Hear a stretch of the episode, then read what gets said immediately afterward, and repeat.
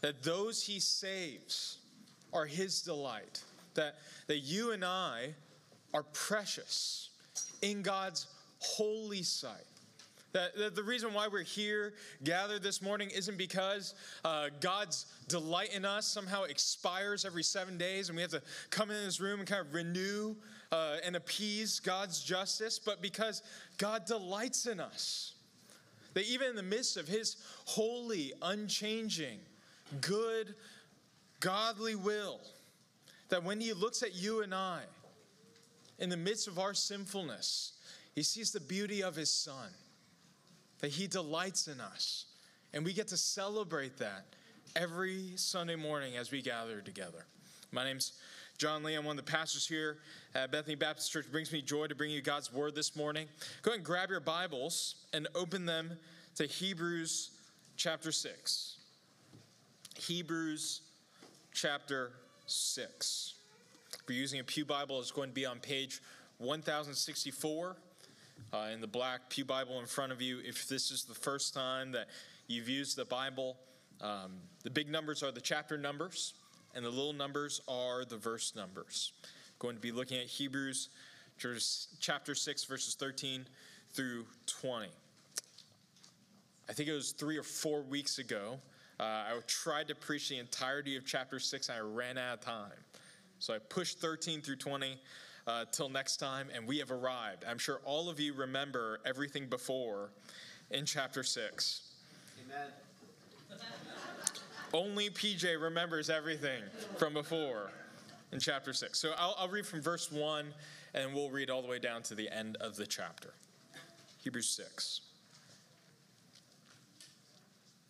Therefore, let us leave the elementary teaching about Christ and go on to maturity not laying again a foundation of repentance from dead works, faith in God, teaching about ritual washings, laying on of hands, the resurrection of the dead, and eternal judgment.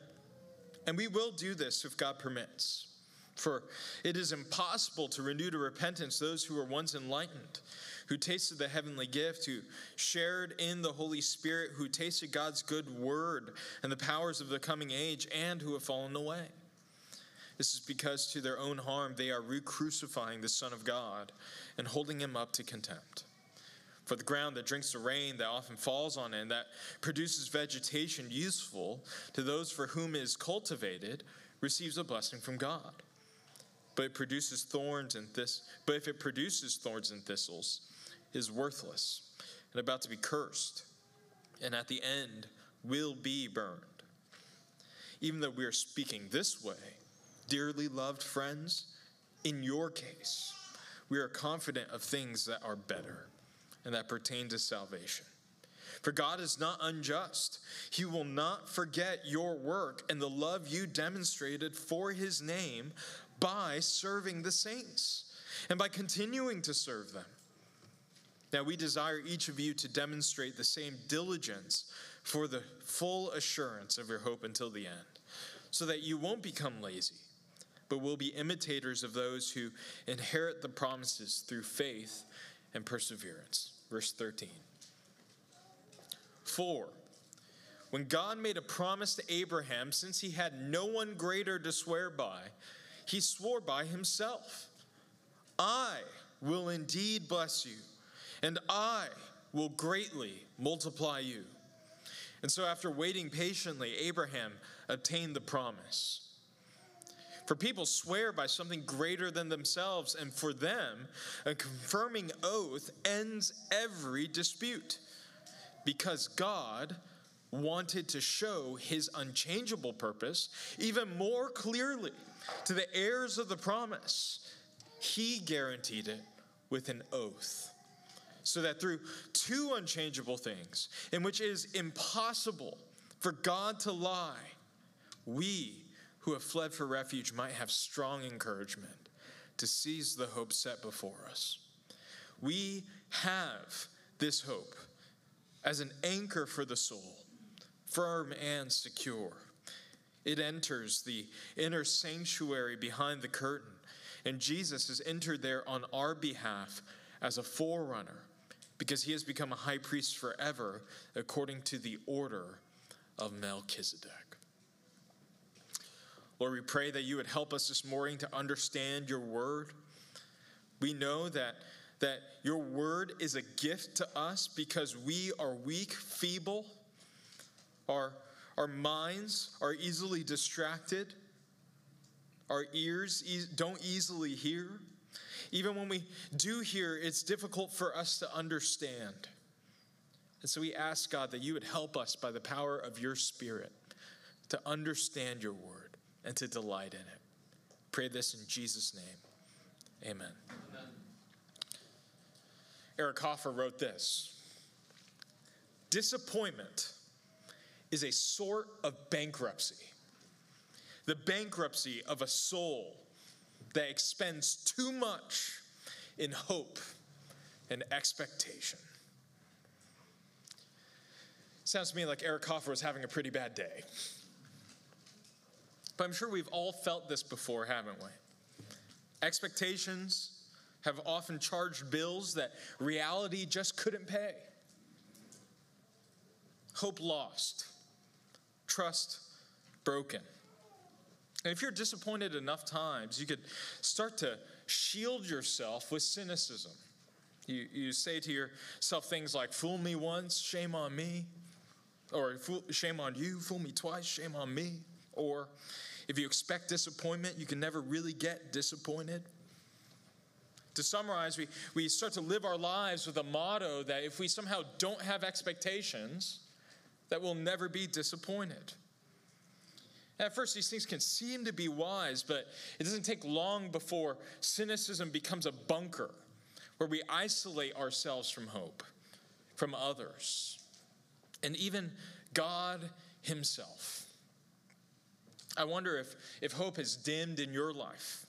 I mean, this world can be so consistently disappointing that you begin to wonder if, if God's going to disappoint you too. If that's you, God wants to assure you in His word this morning to hold on. Not, not just because you should or because it's the right thing to do, but because God is going to keep all of His promises. Because God's going to keep all of His promises. So, this is the main idea for us this morning to hold fast to the hope set before us. Hold fast to the hope set before us. You can see that uh, right there in verse 18 that we would have encouragement to seize the hope or to hold on to the hope set before you.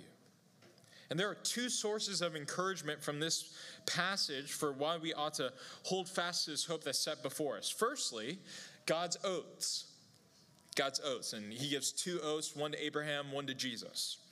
And the second source for our encouragement is, is our hope being our anchor. And we'll, we'll look at that more in, in point number two. So, God's oaths are hope. Those are two sources of encouragement for us as we hold fast to the hope set before us. Number one, God's oaths. God's oaths. Read, read with me again from verse 11 down to, to 16.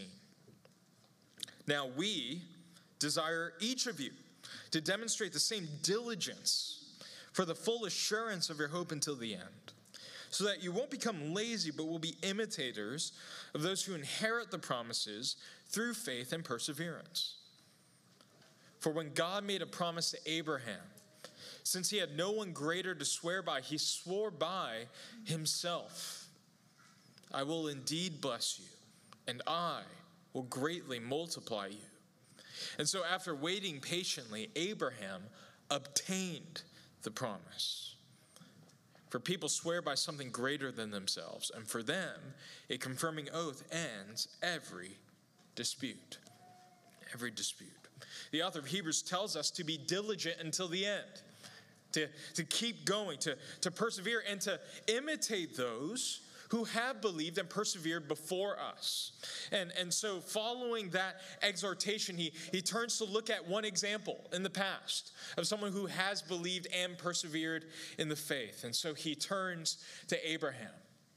And, and Rock read this passage earlier in Genesis 22 that talks about this story of God's oath to Abraham, where he swears by himself. You see, Abraham had already been called out of his father's land into the promised land, and God promised him when he called him out that he would make him into a mighty nation and that, that through him all the nations of the earth would be blessed. And after 25 long, difficult years of waiting for an heir, Sarah finally gives birth to Isaac.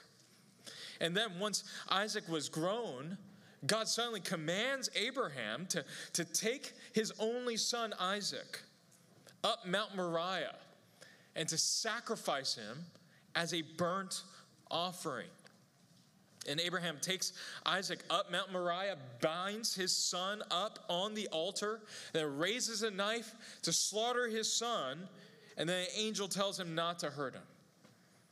Abraham unbinds Isaac and offers a ram as an offering in his place. And it's after all of these things, after decades of waiting, after being commanded to sacrifice his, his only precious son, it's after all of this that God gives Abraham the oath that we see here in Hebrews chapter 6. He says, I will indeed bless you and make your offspring as numerous as the stars of the sky and the sand on the seashore. See, Abraham is, is being lifted up here in this passage as an example of someone who obtains God's promise. And, and there's so many chapters in Genesis uh, uh, that cover the life of Abraham, and the way that the author here in this book sums up the entirety of Abraham's life all the things that Abraham does in, in, in believing Lord and, and following after him, the two words that he uses to describe everything that Abraham does is waiting patiently. Waiting patiently. Abraham waits. The, the defining feature of Abraham's life is his patience. Is his patience. Patience is underrated. See, it's not, it's not flashy, it's not always visible, but it's the power that keeps us steadfast, consistent, hopeful. I remember at, at bachelor party, I, I, we got to see Scott Chan try to hang on to one of those bars where you hold on for 100 seconds and you get, get a prize. And, and I got to see him hang on for 98 seconds. I'm sure we've seen that challenge before in a carnival, right? You, you, see a guy go on and try to hang on to the bar for as long as he can. At first, you might think to yourself, like, I could totally do that. But it doesn't take long for, for gravity to start to do its work. You start to see the arms kind of shake a little bit. Sweat starts to drip down the guy's face, and, and then the grip starts to loosen. Next thing you know, you slip and you fall. Patience often looks more like that. See, you're, you're hanging on to whatever your, your hope is in. And as life begins to do its work, as, as gravity begins to pull you down, it gets harder and harder. And God calls us to be patient as we continue to hold on to Christ, as we hold on to Christ. And life gets hard, doesn't it? You don't need patience when life is easy, but when life gets difficult, it's absolutely essential. Christian patience is the ability to trust God's promises through the trials of this life. I'm going to say that again. Christian patience is the ability to trust God's promises through the trials of this life. In other words, patience is this determination, the, the belief that what you're doing right now, what, what God commands you to do, is the right thing to do, despite everything around you telling you to believe the opposite. It's proactive, it's the conviction that you can keep going, that you need to keep going, to keep trusting, to keep persevering. See, usually when, when trials come in our life, we, we end up being tempted to, to veer off in one of two ways. We, we become pushy or we become passive. Right? We try to force things to go our way or, we try to detach ourselves from situations. But, but God here in this passage is calling us to avoid these two pitfalls, to be proactive without being pushy, to be patient without being passive. I wonder for you what, what you tend to do when you're frustrated. Do you frequently think, I, like, I have to fix this right now? Do you obsess over your plans and your schedule while neglecting to pray? Do you lash out when someone doesn't do the thing that you want them to do right away? Or maybe you, you think often, that's not my problem. Do you avoid thinking about the trials in your life? Do you jump from distraction to distraction, preferring to share memes online while avoiding difficult conversations with a church member? See, we, we tend to swing back and forth from forcing solutions to forgetting our problems. But faithfulness to God looks like patiently persisting in faith as we obey Him. See, patience requires faith. Pushing us at, as core believes that our own ability can somehow achieve God's promises. And passivity believes that our obedience doesn't matter for God's promises to come true. See, you can only be truly patient to, to trust God while proactively obeying Him when the hope of God anchors everything that you do. And it's that hope that gives us the motivation to obey God. That's precisely what Abraham did in the entirety of his life. That, that his life could be defined by this effort to believe God through difficult trials through even through his own sins and failures. And so many of you here this morning are examples to me of godly patience. I feel like the, the younger we are, the more we tend to possess kind of illusions of grandeur about, about this kind of significance that you're going to achieve through doing good, great work.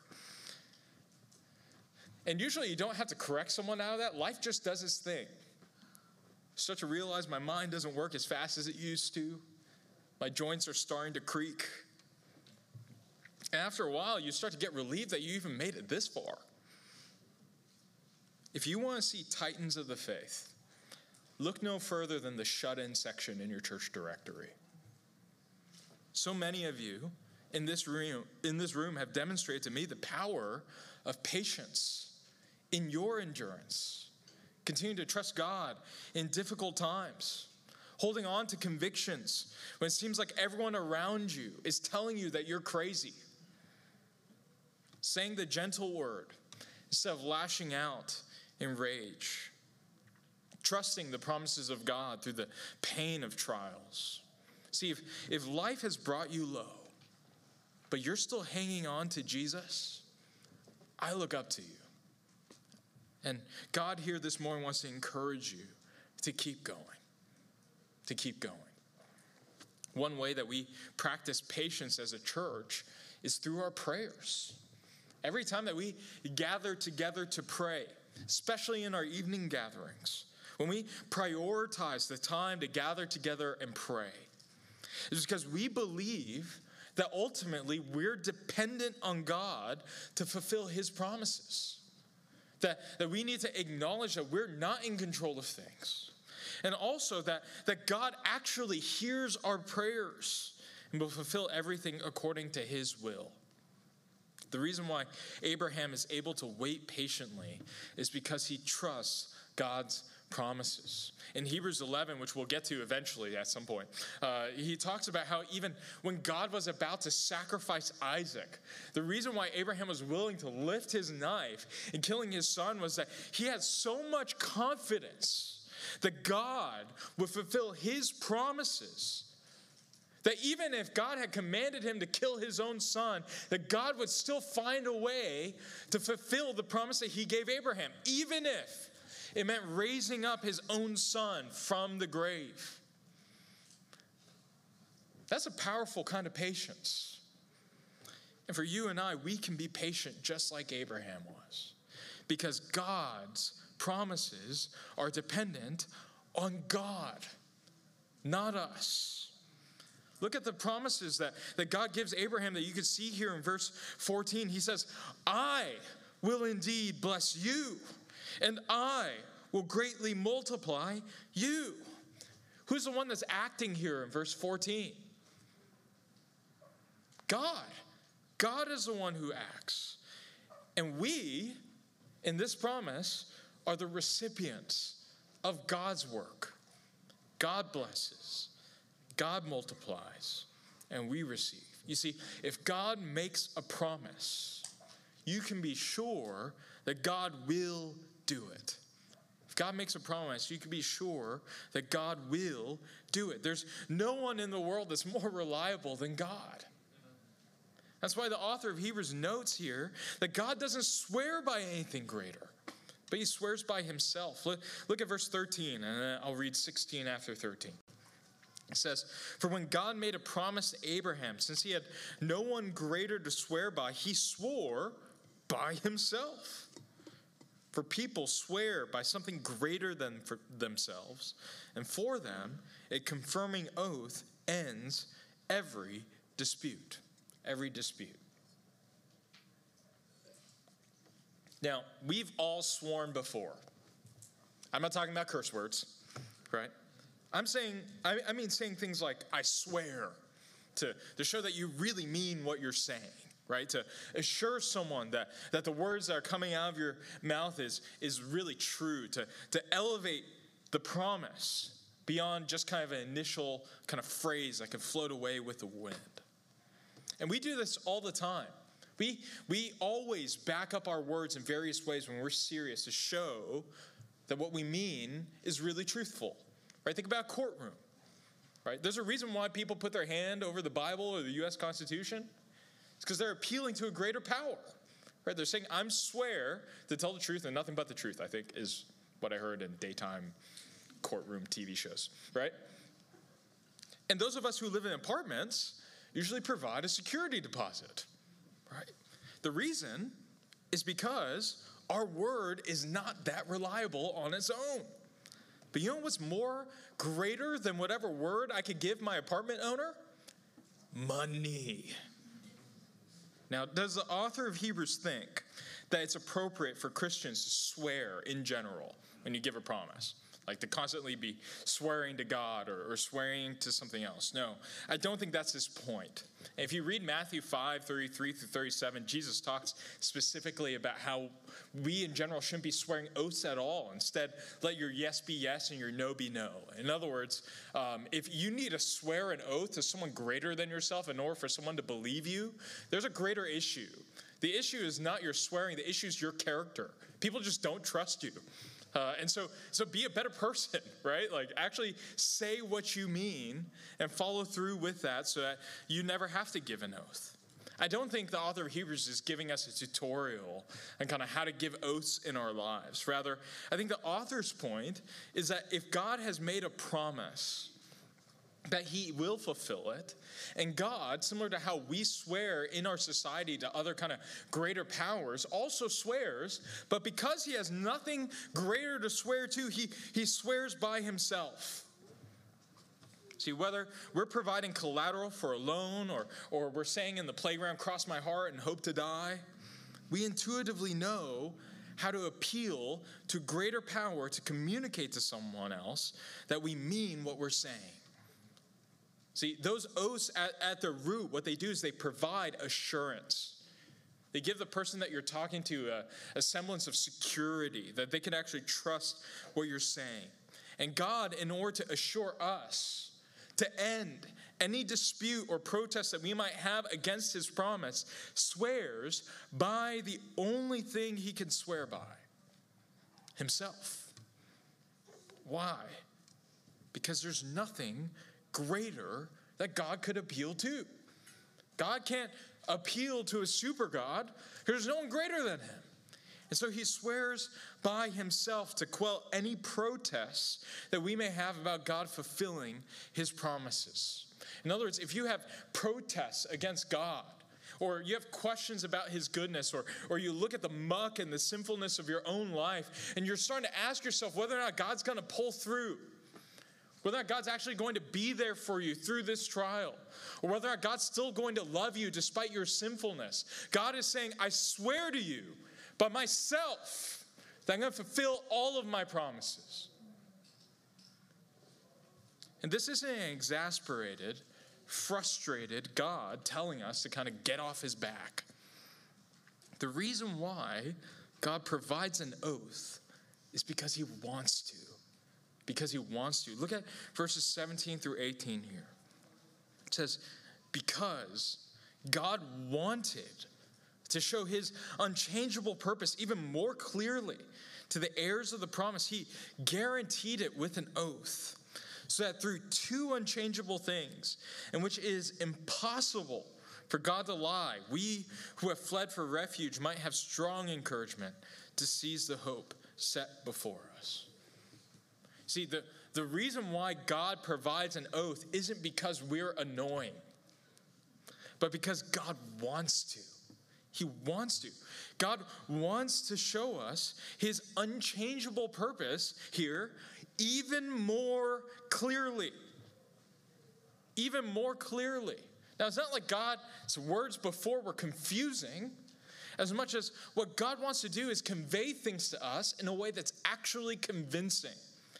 In a way that's actually convincing. You see, God doesn't just care about being right, right? Like, why said was true. You either believe it or you don't. No, He wants to make sure that you and I, those who are going to inherit the promise of God, if you're in Jesus, to make sure that we actually get it, that we understand it. And not just intellectually, but emotionally.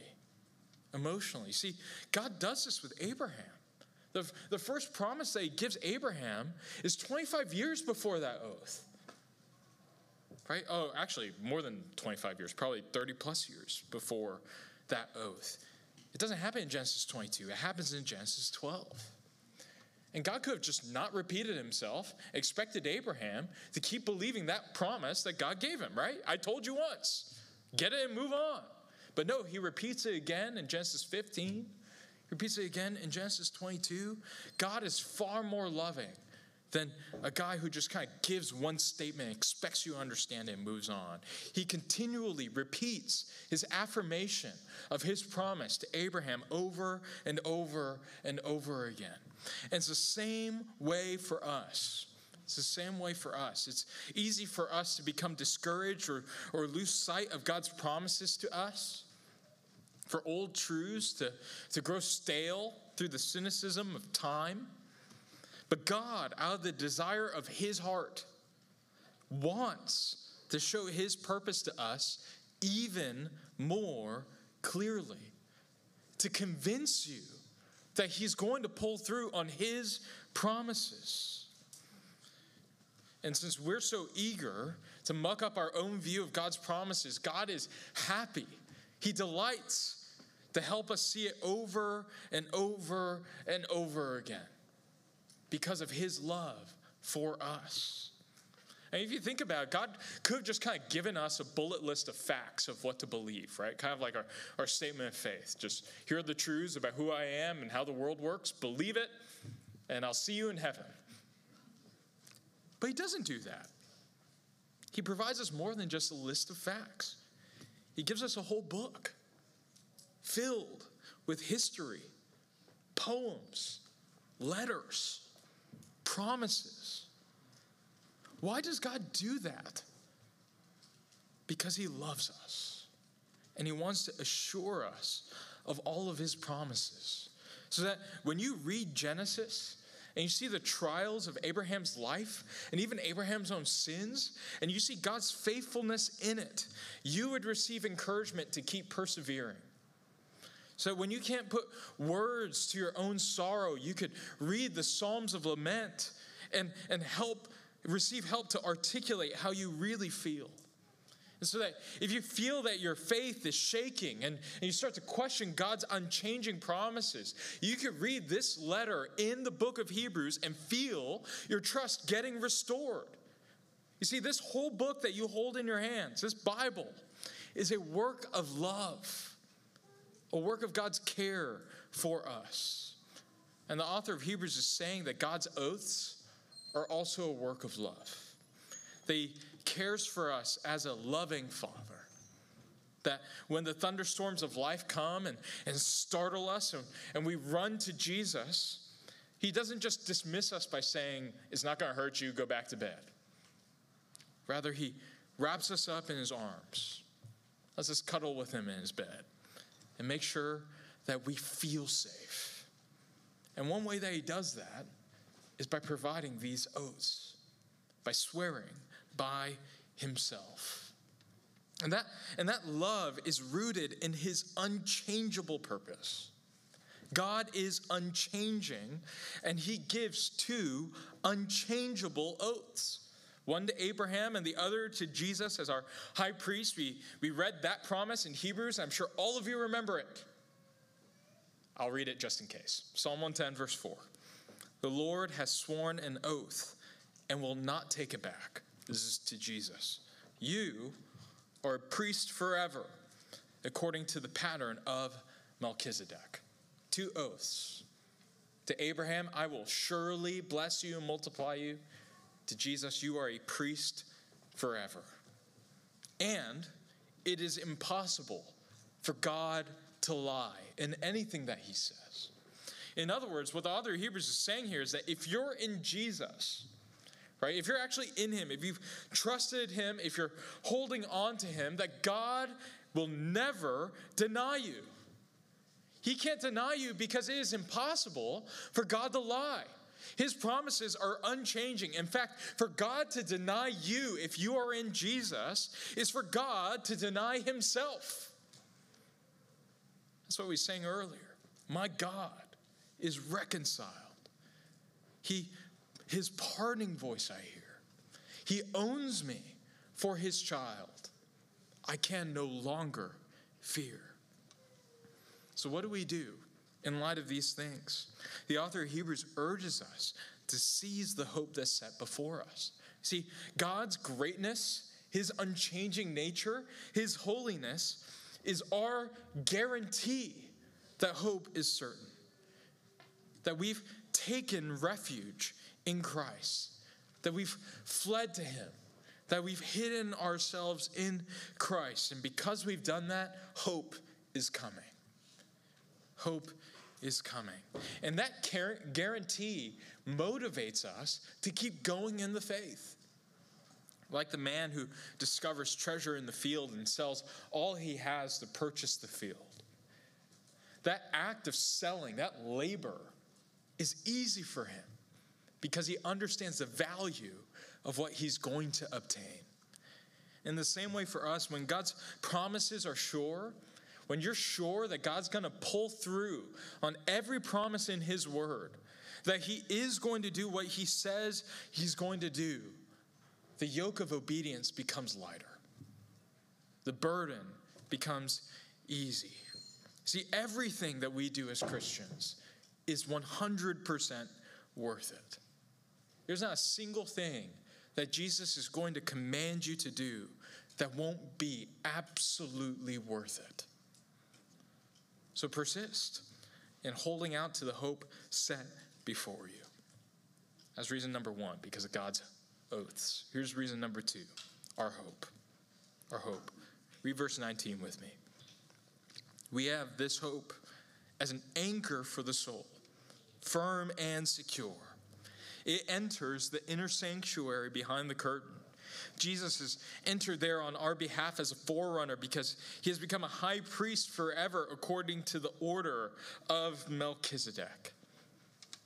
See, we, we hold on to the hope before us, and that hope anchors our souls. I almost spilled. Firm and secure.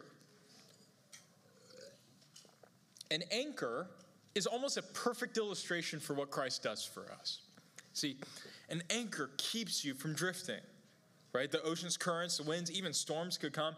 An anchor makes sure that your boat stays in place, right? Now, now anchors don't remove problems, do they? They don't get rid of storms, they don't get rid of challenges, but what it does is it keeps you in the same place so that you can stay on the right track. In the same way, Christ doesn't remove trials from our lives, but rather keeps us rooted in Him so we don't fall away. See, anchors are weighted and, and hook into stable ground under the unstable water to keep you and I safe.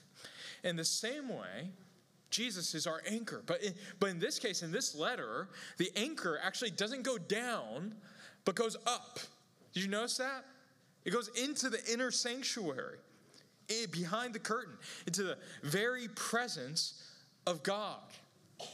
The author of Hebrews is going to use this image of, of the temple and the tabernacle and Jesus as a great high priest. It's kind of like an image for us to understand in terms of what Jesus is going to do for us after he left and went up to the clouds. Like when Jesus goes up to heaven, right? He's not just sitting on his throne, kind of twiddling his thumbs until his father says, like, go, and he comes back on a white horse. God's actually doing things, right? He's actually expecting, uh, he's actually actively functioning as our great high priest. And the author of Hebrews here uses this image of the inner sanctuary to, to pair with the function of what the great high priest does. See, what the inner sanctuary is, is, is when Israel was kind of going through the wilderness and eventually landed in Israel, and, and God was dwelling amongst his people, he would dwell in what was called the tabernacle. Okay, if I could kind of paint a bird's eye view, right, like picture a little rectangle box here, right? If this is kind of like the tabernacle grounds, you have the outer courts, right? Where you have a bunch of altars for sacrificing animals and whatnot. So, so slaughter tables where things would go down. And on, inside kind of this fenced outdoor area, you also have this indoor kind of building or, or tent, right? And that would be considered the temple. And inside there, you would have like the menorah, the tree that symbolizes a tree of life, other things. There's an outer veil. And then inside that room, there's an inner room, right? It's covered by a veil. And inside there is the Ark of the Covenant right? And that would be considered the inner sanctuary, the, the Holy of Holies, where, where God Himself would dwell. And the great high priest could only enter there once a year to, to offer a sacrifice on behalf of the whole nation on, uh, of Israel on the Day of Atonement. So, what the great high priest does is he goes into the inner sanctuary, the Holy of Holies, and offers a sacrifice on behalf of his people. And what the author of Hebrews is saying here is that our anchor, Jesus Christ, enters into that inner sanctuary, enters into the Holy of Holies. And not just an earthly tabernacle with Israel, right? Kind of built on the dirt with kind of random little physical objects and, and physical curtains that have to get hung up, but into heaven itself, into the real thing into the deepest, most tangible presence of God, the Holy of Holies behind the curtain.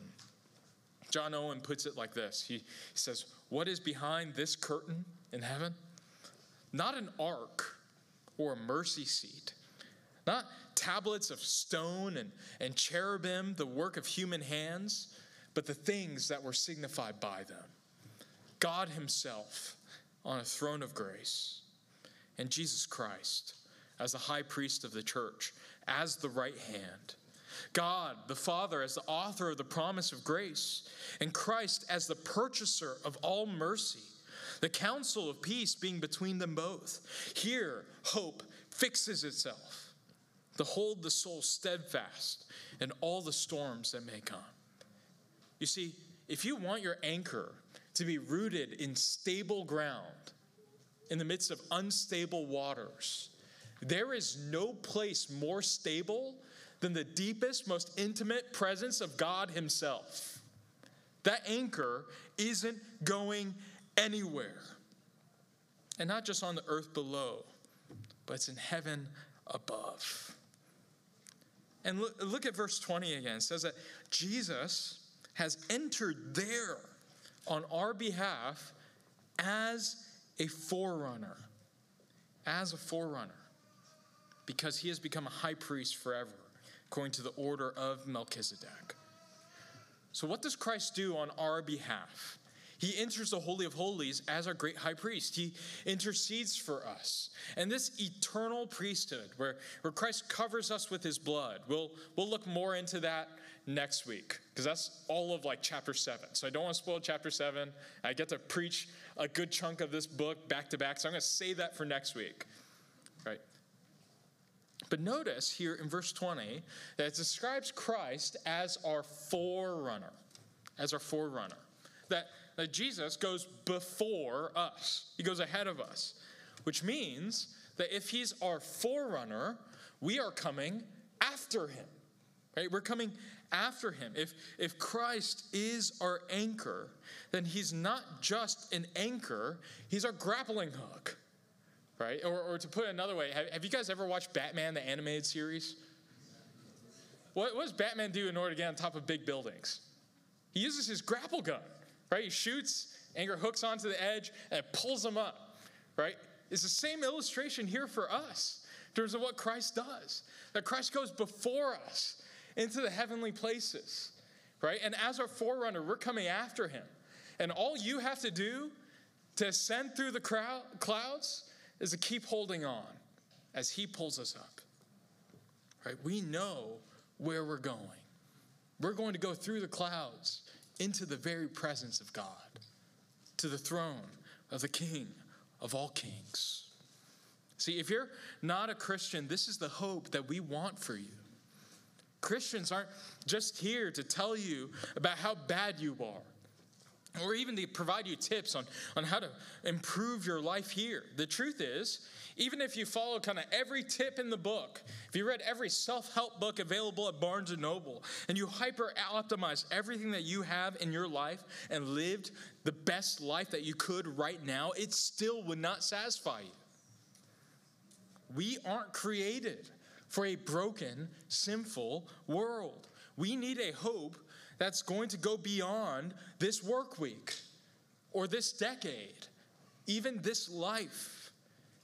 And God created the world perfect, sinless, and created man to be a steward and to care over it. But Instead of obeying him, you and I disobeyed him and rebelled against God. And because of that disobedience, the world has been fractured. It's actually broken.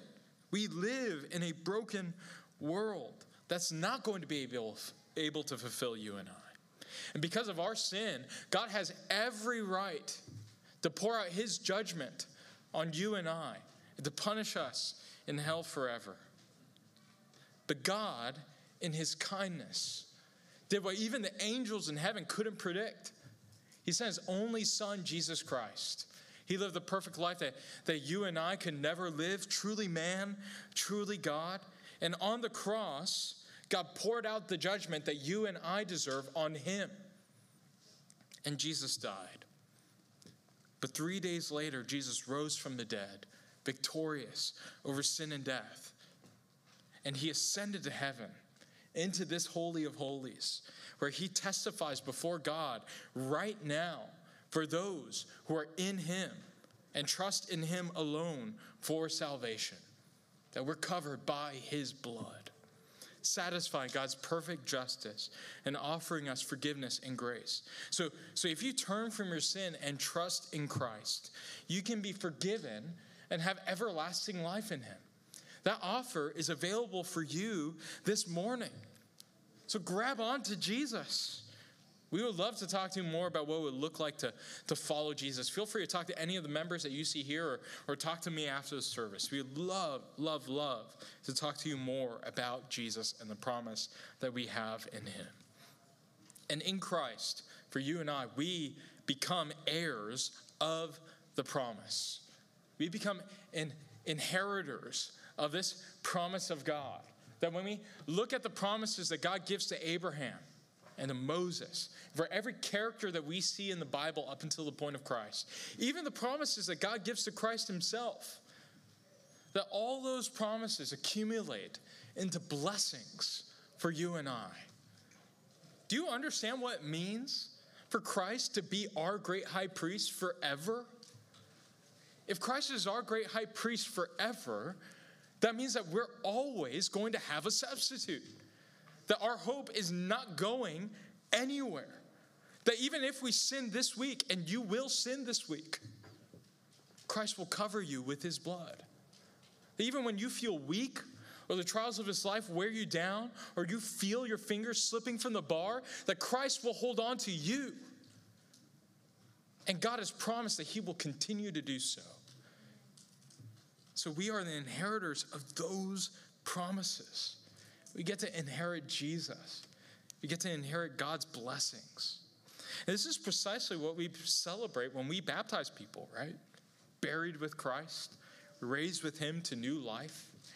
When we baptize someone, right, and submerge them in the water and lift them up, we're, we're telling the world that we're following after Jesus, that we're following after him. And just like how an anchor is buried in the depths of the sea where you can't see the bottom of it, we get to follow Christ into an unknown tomorrow. Into an unknown tomorrow, even into the unknown of death itself. You see, when you're in Jesus and you die with him and you rise with him, even death is just clouds obscuring your vision on your way to heaven. And while tomorrow might look gloomy, while death may strike fear into our hearts, when you pass through the clouds of death, you'll be able to see the full blazing glory of the sun. Face to face, clouds behind, life secure. And the calm will be the better for the storms that we endure. Let's pray. Lord, we thank you for your promises here in Hebrews 6. We ask, God, that, that these truths, these oaths, this hope that we have as an anchor would, would encourage us to continue to hold on to the hope that we've received. We can only do that by your power and your strength. So we ask that you would help us. In Jesus' name, amen.